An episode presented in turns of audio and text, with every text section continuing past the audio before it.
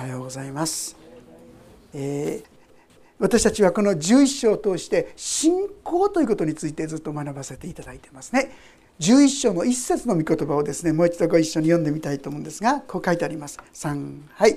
信仰は望んでいる事柄を保証し目に見えないものを確信させるものです。そうですね。信仰とはまだ見ていないことを保証する。あるいは下の方に米印が書いてあるんですがここには実体であるまだ見てないものの実体そしてそれを確信させるものだってこう言うんですよね。あるいはですねあのもう開けなくて結構なんですけどエペソビトへの手紙の中にはですねこんな言葉も記されています。えー、エペソの一章の言葉でありますがどうか私の主イエスキリストすなわち栄光の父が神を知るための知恵と啓示の御霊をあなた方に与えてくださいますように。またあなた方の心の目がはっきり見えるようになって神の召しによって与えられる望みがどのようなものか。生徒の受け継ぐものがどのように栄光に富んだものか。また神の全能の力にの働きによって私たち信じる者に働く神の優れた力がどのように偉大なものであるかをあなた方が知ることができますように、え、このように語っているんですね。私たちが信仰というものを本当に知りこの信仰の力信仰の恵みに生かされるようにというおすすめであります。そういう中で前回はですねアブラハムのところからご一緒に学ばせていただきました覚えていらっしゃいますか？アブラハムが神様によってとんでもないこの命令をいただいたんですよ。どういうことか。アブラハムの本当に待って待って25年間も信仰の試みを受けながら待ち続けてついに与えられたイサクこのイサクがですね立派な青年に育ったその時にそのイサクを全焼の生贄として捧げようって言うんですよ。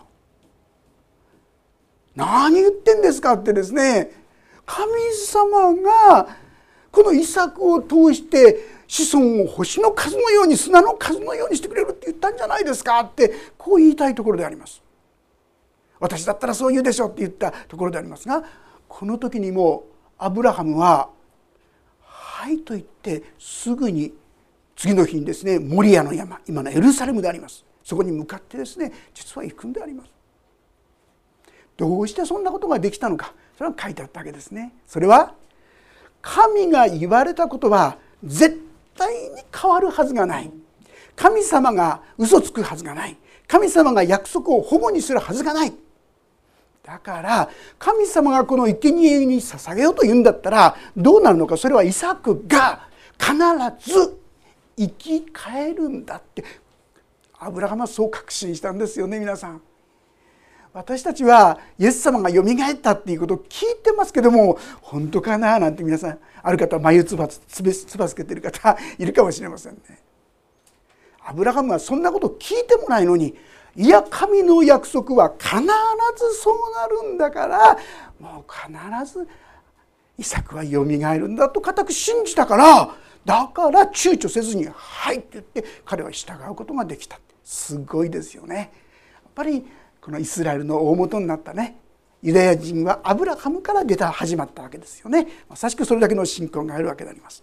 さあ今日はこのアブラハムに続く信仰者。すなわちまさしくその約束の子であったイサクの信仰。そしてヤコブの信仰。そしてヨセフの信仰からご一緒に学ばせていただきたいんですがもう一度今の箇所を読ませていただきます。20節からですね。11章の20節。信仰によってイサクは未来のことについてヤコブとエソウを祝福しました。信仰によってヤコブは死ぬ時ヨセフの子供たち一人一人祝福しまた自分の杖の頭に寄りかかって礼拝しました。信仰によってヨセフは臨終の時イスラエルの子孫の脱出を語り自分の骨について指図しました。体これ何言ってんのかなってね 何が参考になるのかなって思うわけですがこれは旧約聖書創世記の事柄と深く関係しています。まず創世紀の27章。創世紀27章の27節から読ませていただきます。これが今読んだ20節の言葉ですね。信仰によってイサクは未来のことについてヤコブとエサウを祝福したというこの箇所であります。お読みいたします。27節。ヤコブは近づいて彼に口づけした。イサクはヤコブの着物の香りをかき彼を祝福していった。ああ我が子の香り。主の祝福された野の香りのようだ。神がお前に天の露と地の肥沃豊かな穀物と新しいブドウ酒をお与えになるように。国の民はお前に仕え国民はお前を不死拝みお前は兄弟たちの主となりお前の母の子らがお前を不死拝むように。お前を呪う者は呪われお前を祝福する者は祝福されるように、えー、ヤコブがですねエサウを、まあ、だんだん年を取ってきてですね自分がいつ召されるかわからないという中で祝福しようと思ってた。でその祝福の対象は誰かって言いますとこれはエサウに対してしようと思ってた。実はここにちょっと問題があったんですね。なぜならば奥さんリベカを通して神様はエサウではなくてヤコブこそが神の祝福を受け継ぐものだと実はお言葉をくださっておったんですね。ところが個人的にイサクはエソウの方が好きだったんですね。これは問題になるんですね親が子供どっちの方が好きだとかですねその結果としてまあいろいろ問題になってくるわけですがとにかくそういうことがあったんですけども今日ここでヘブル書で語らんとするのはイサクがこのことにおいて祝福したということなんです。神が必ずこうしてくださるとそう信じて祈っていった。そして事実このことはその通りになっているということなんですよ。イサクはその生活を通して祝福は必ず与えられる。その確信を持ってこの、まあ、エソのつもりで本当はヤコブのために祈ってるんですけどね。そういうことが、まあ、とにもかくにも神様の技は必ずそうなると彼は固くそこで信ずることができたそのことをこのヘブル書11章では言っているんです。でさらに次のところ今度創世紀の48章ここにですねヤコブのことが記されています。48章の15節からであります。それでは1516をご一緒に読んでみましょうか。お読みしましょう。3はい。それからヨセフを祝福していった。私の先祖アブラハムとイサクがその見舞いに歩んだ神。今日のこの日までずっと私の羊飼いであられた神。すべての災いから私をあがなわれた見つかい。この子供たちを祝福してください。私の名が先祖アブラハムとイサクの名とともに彼らのうちに唱え続けられますようにまた彼らが地の真中で豊かに増えますように。その後もちょっと続けてみますが1718ヨセフは父が右手をエフライムの頭の上に置いたのを見てそれは間違っていると思い父の手をつかんでそれをエフライムの頭からマナセの頭へ移そうとした。ヨセフは父に言った。父上そうではありません。こちらが長子なのですからあなたの右の手をこちらの頭に置いてください。しかし父は拒んで言った。分かっている。我が子よ私には分かっている。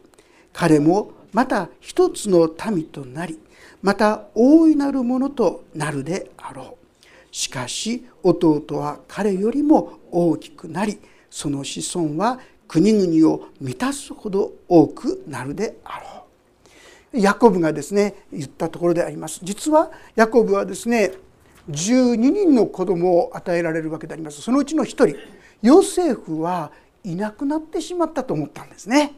実は兄弟たちがこう画策して彼を売っちゃったんですよね。ところがそこで売られたエジプトの地でヨセフはどうなったか。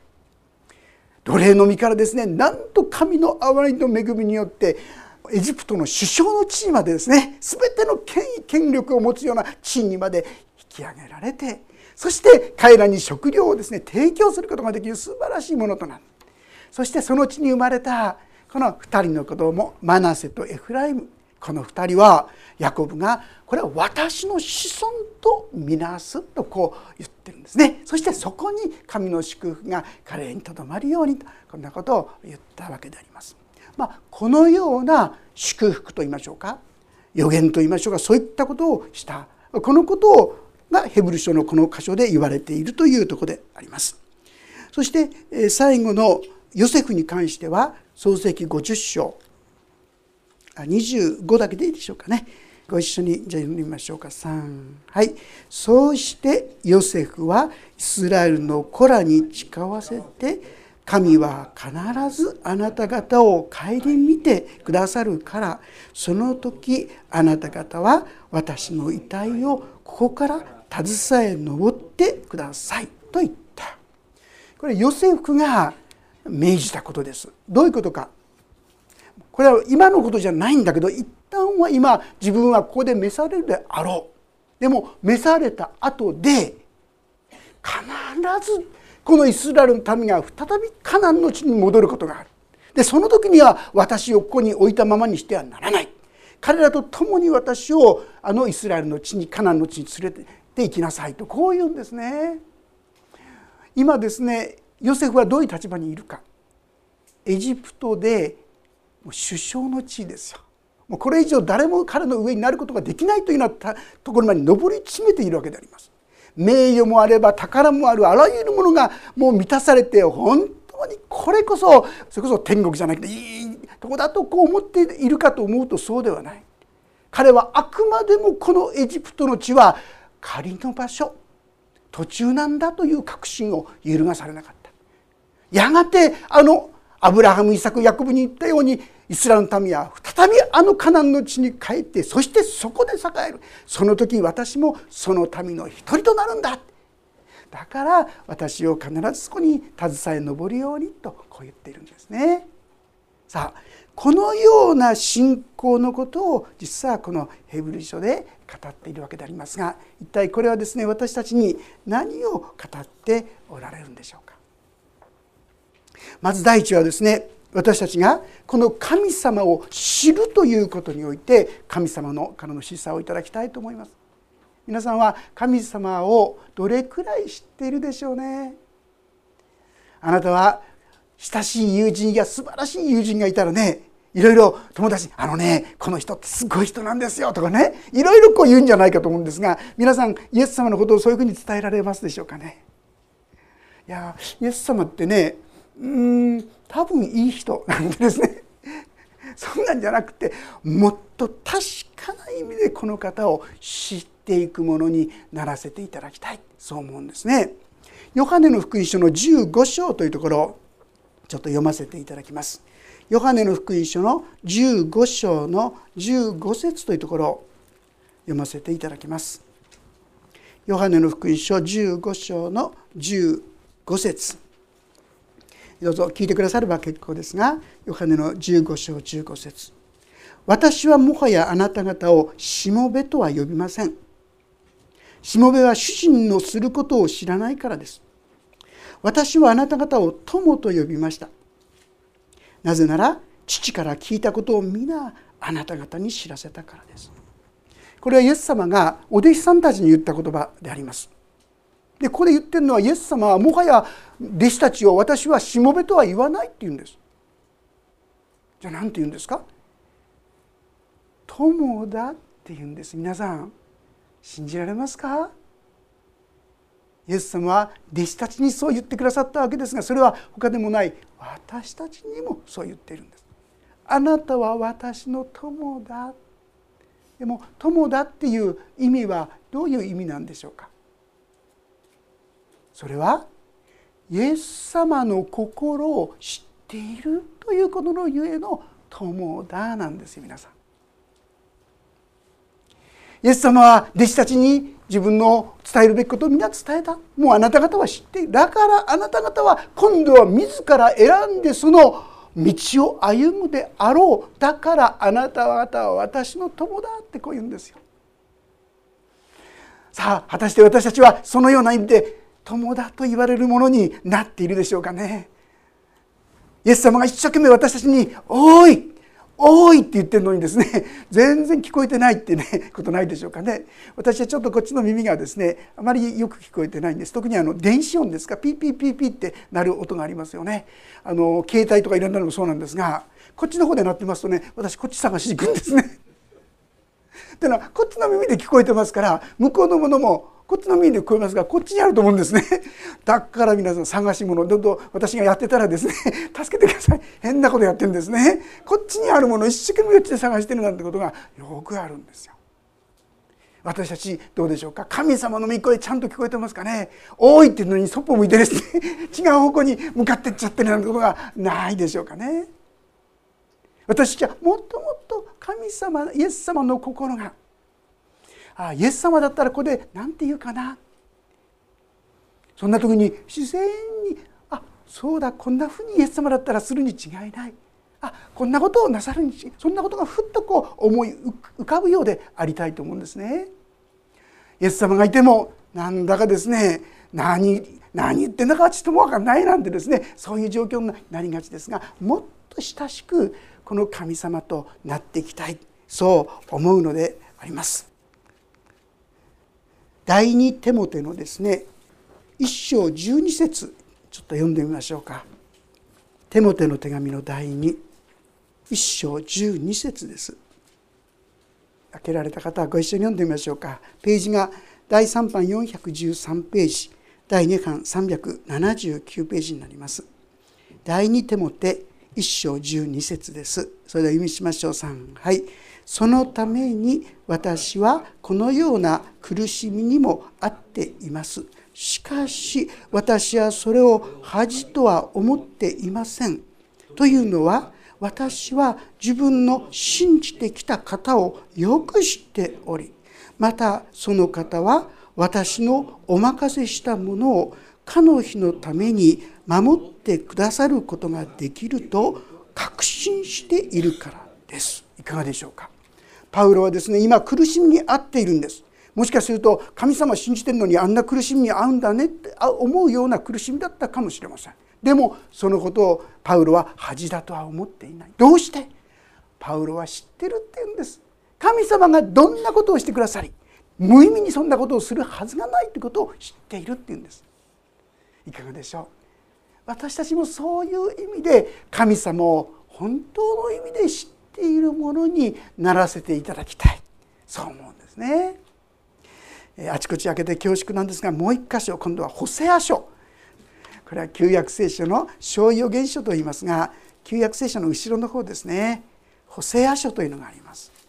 6章の3節をご一緒に読んでみたいんですがページ第2版で1357ページ第3版で新しい方で1479ページになります。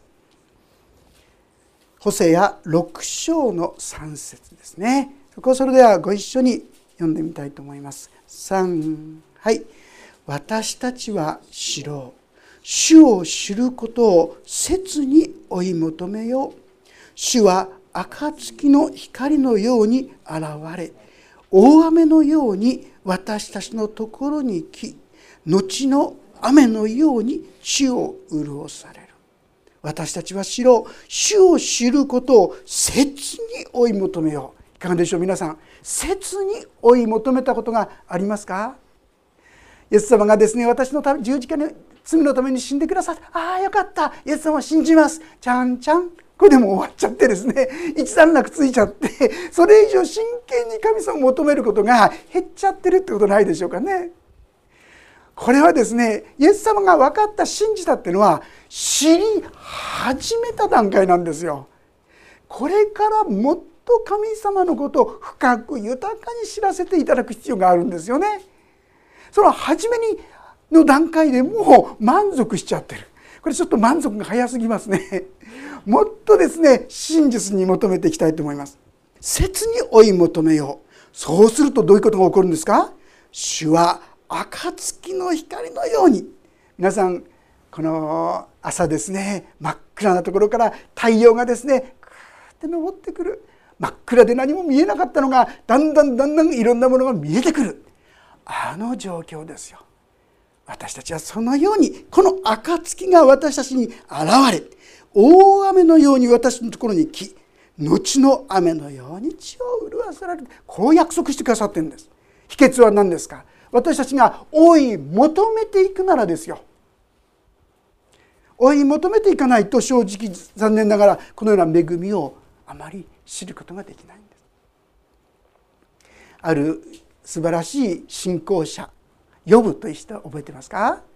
聖書の中でも神ご自身が彼は素晴らしい信仰者であると認めたその人物でありますがその呼ぶがひどい苦しみにあったんですよね。覚えてますか？呼ぶ記をですね読んでみたらなんでこんな苦しい？彼は義人であったともちゃんと書いてあるのに彼はそんな苦しみに遭うんですよ。なんとですね彼の持っている財産全部なくなっちゃったでしょ？持てるもの財産もですね家族もみんないなくなっちゃって。おまけに自分の体まで傷ついてもうかけらでですねこのかゆいところをこうやってねアトピーだったんでしょうかね。分かりませんがこうかゆくてですねもうそういう状態だったんです。でもその苦しみを通ってあと彼は何て言ってるか覚えてますか？呼ぶ記の42章で書いてますね。私は今まであなたの噂を耳で聞いていましたって。でも今私はこの目であなたを見ました。そしてあなたの前にへりくだる悔い改めるのですってこう言ってますよ皆さん。私たちまだまだこの神様を知ってないんじゃないですか？ちょっとした試練があるとですねもうやだやだなんてですね。これは神様の恵みにまだほんの少ししか預かってないからじゃないでしょうかね。私たちは今日のですね暗唱聖句まさしくそういう箇所でしょ、えー、試練に耐える人は幸いです。耐え抜いてよしと認められた人は神にを愛する者に約束された命の冠を受けるからです。この神様を知る恵みにですねもっともっと進んでいくことができるんですよ。主を知ろう。主を知ることを切に追い求めよう。皆さんお祈りを通してでもいいです。また祈りを通して御言葉を通してでもいいです。世の信仰しいろんな機会教会に来るあらゆることを通して主を知ることを切に追い求めていきましょう。それぞれが暁の光のように神の恵みを体験していくことができるでしょう。ヨセフイサクヤコブ皆ですねある意味においていろんな困難や試練を通りました。でもそのことを通して彼らは神を知っていったんですよ。イサクとても60になるまで子供が与えられなかった。ずっと何十年も祈って祈ってついに与えられるわけですよね。いろんな試練があります。それぞれが。その中で神を深く知っていったんです皆さん。あなたが今ぶち当たる問題や困難や試練どうかそのことを通して主を知ってください。教えてください。エレミア書33章の中には「私を呼べ」っつってます。私を呼べ。そうすれば私はあなたに答えあなたの知らない大いなることをあなたに告げようと言ってくださっています。ヤコブ書の中に書いてあるのはさらにあなた方が与えられないのはあなた方が求めないからだってこう言ってますよ。えイザヤ書の中には神はあなた方を恵もうとして待っておられるって言うんです。あげようとしてるのにあげようとしてすぐいなくなっちゃうだからあげることができないって神様にこの恵みをですね私たちはいただくために死を待ち望んでいくお互いとされていきたいと思います。さあそれとともにこのヤコブにしてもヨセフにしてもですね彼らは言うべきことを持っていたんですね。知っていた。それぐらい神様を知っていた。イザヤ書の30章の中に書いてあるのはあなたは右に行くにも左にも行くにもこれが道だこれに歩むという声を聞くとこう書いてあるんですよ。私がこの神様をもっともっと知っていく時に私たちは神様の御心が私たちの中に明らかにされていくことができる。そのような意味で神を本当に求めていくものでありたい。そう思うのであります。第2コリントの最初に3章を読みましょうかね。第2コリントの3章16節から18節。まずここをですねご一緒に読みたいと思います。ページ第3版で348ページ。第2版で317ページか8ページになります。第2コリント3章の16節から。よろしいでしょうか？ご一緒読んでみましょう。3はい。しかし人が主に向くならその覆いは取り除かれるのです。主は御霊です。そして主の御霊のあるところには自由があります。私たちは皆顔の覆いを取り除けられて鏡のように主の栄光を反映させながら栄光から栄光へと主と同じ形に姿を変えられていきます。これはまさに御霊なる主の働きによるのです。皆さん私たちにとって年を取るということはですね素晴らしいことだってことを知ってますか？ただ年を取るというよりも主を知りながら年を取るということは素晴らしいことなんだそれは私たちが栄光から栄光へと変えられていく秘訣ですよってこう言うんですよ。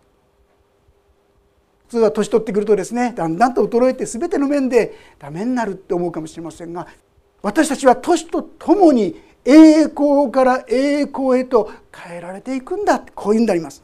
コリントの先生今度4章の16節そこもですね読んでみたいと思います。16から18第2コリント4章今のところのすぐ後ですね。4章の16から18です。3はい。ですから私たちは勇気を失いません。たとえ私たちの外なる人は衰えても内なる人は日々新たにされています。今の時の軽い観難は私たちのうちに働いて計り知れない重い永遠の栄光をもたらすからです。私たちは見えるものにではなく見えないものにこそ目を留めます。見えるものは一時的であり見えないものはいつまでも続くからです。イサクヤコブヨセフ皆ですね神にいつも目を留めてそしていろんな出来事の中でこの神を知っていった人物ですよ。その彼らは死人際変な言葉ですけどね。その中でもはっきりと神の祝福を語るもの宣言することができるものとなっていった。いかれば神様との交わりは日々新たに豊かな深いものになっていった。もし私たちが神を求め続けていくならば神様はもっともっと深い真理をだんだんと年とともにですね弱っていってしまうんじゃなくてそれは私たちが神を求めることが弱ってるからですよね。神を求めることが弱っていくので私の信仰もですね思いもなんか弱ってきちゃう。私たちは年をとってもたとえ耳が聞こえなくなっても目が見えなくなってもますますこの神様の栄光を取り継ぐものとなっていくことができるんだこういう神の技が私のうちに起きているんだということをもう一度明確に受け取っていきたいそう思うんですね。そして私の歩みがまさしく神様の栄光を表すものになっていきたいそう思うんですね。ヤコブもヨセフもイサクも皆いろんな困難があって全部がスムーズにいったというわけじゃない。みんな困難がある苦しみがでもその中で神を知りそして神と共に歩む時に彼らはついに永遠の栄光の証人となっていったわけでありますが同じように神様は私たちをもそのようなものとして召しておられるということですね。このことを共に思えていきたい。そしてそのように私たちも目指していきたい。そう思うんであります。えーヘルマン・ホルベルツという人がいるんですね。この人はあの元上智大学の学長だった人なんですけどね。この人がですね一つの詩を作りました「人生の秋」というそういうところで「最上の技」というのを作ったんですね。それをちょっと読ませていただきたいと思います。この世の最上の技は何？楽しい心で年を取り働きたいけれど休み。喋りたいけれども黙り。失望しそうな時に希望し。従順に平静に己の十字架を担う。若者が元気いっぱいで神の道を歩むのを見つけても妬まず。人のために働くよりも謙虚に人の世話になり弱ってもはや人のために役立たずとも親切で柔和であること。老いの重荷は神の賜物。古びた心にこれで磨きをかける。誠のふるさとへ行くために己をこの道この世につなぐ鎖を一つずつ少しずつ外していくことはまことに偉い仕事。こうして何もできなくなればそれを謙遜に承諾するのだ。神は最後に一番良い仕事を残してくださる。それは祈りだ。手は何もできないけれども最後まで合唱できる。祈れるということですね。愛する全ての人の上に神の恵みを求めるために。全てを成し終えたら臨終のとこに神の声を聞くだろう「こよ。我が友よ。我汝を見捨てし」と。私たちは年を取るというのは衰えていくだけじゃないんです。磨かれていくんですそして輝くんですそれは私たちがこの神を切に追い求めていく困難の中で試練の中で悲しみや痛みの中でこの神を求めていく時に私のうちには知らず知らずのうちにいぶし銀のような神の光が輝き始めるんですね。イサクもヤコブもヨセフもそのようにして証しをしてきました。私たちもそのような困難の中でもなお神に期待して歩んでそして神はこのようにしてくださった。この恵みを分かち合っていくお互いとなれたらと思います。お祈りをいたします。天皇お父様あなたの憐れみによって神を知るものとならせていただきました。イエス様が私たちの罪の身代わりとして死んでくださったことを信じること受け取ることができるようにしてくださいました。でもこれは始まりでした。これからが本当の神を知る旅路でしたのに。真剣に神を求めるよりも適当に歩むそんな生き方になってしまいがちな私たちであったことをお許しください。主よあの呼ぶでさえが私は噂であなたを聞いていました。こう語りました。主よもう一度私たちに真剣に真実にあなたを求めさせてください。そしてあなたの愛の深さを豊かさを主を恵みを祝福を本当に知っていくことができるものにならせてください。切に追い求めるそこにあなたは暁のようにご自身を知らせると約束くださっていることを感謝します。主よそしてそれこそが私たちが輝くことによってまた神を証しすることであるとどうぞ私たちにその道を今日もそして今週もまた今月も今年も歩ませてくださるように。そして周りの方に神を証しする任務を果たすことができるものとなしてください。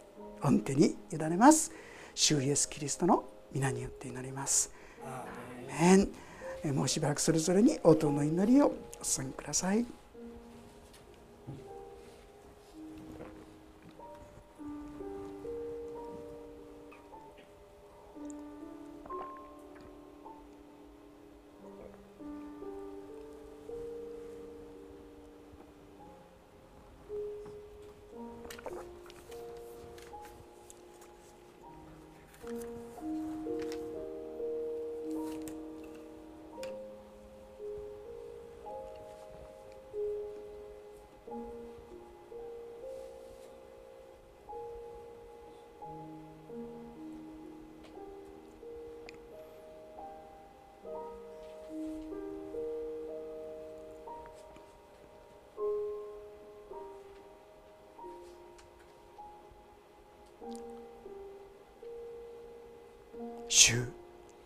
エス・キリストの皆によって祈ります。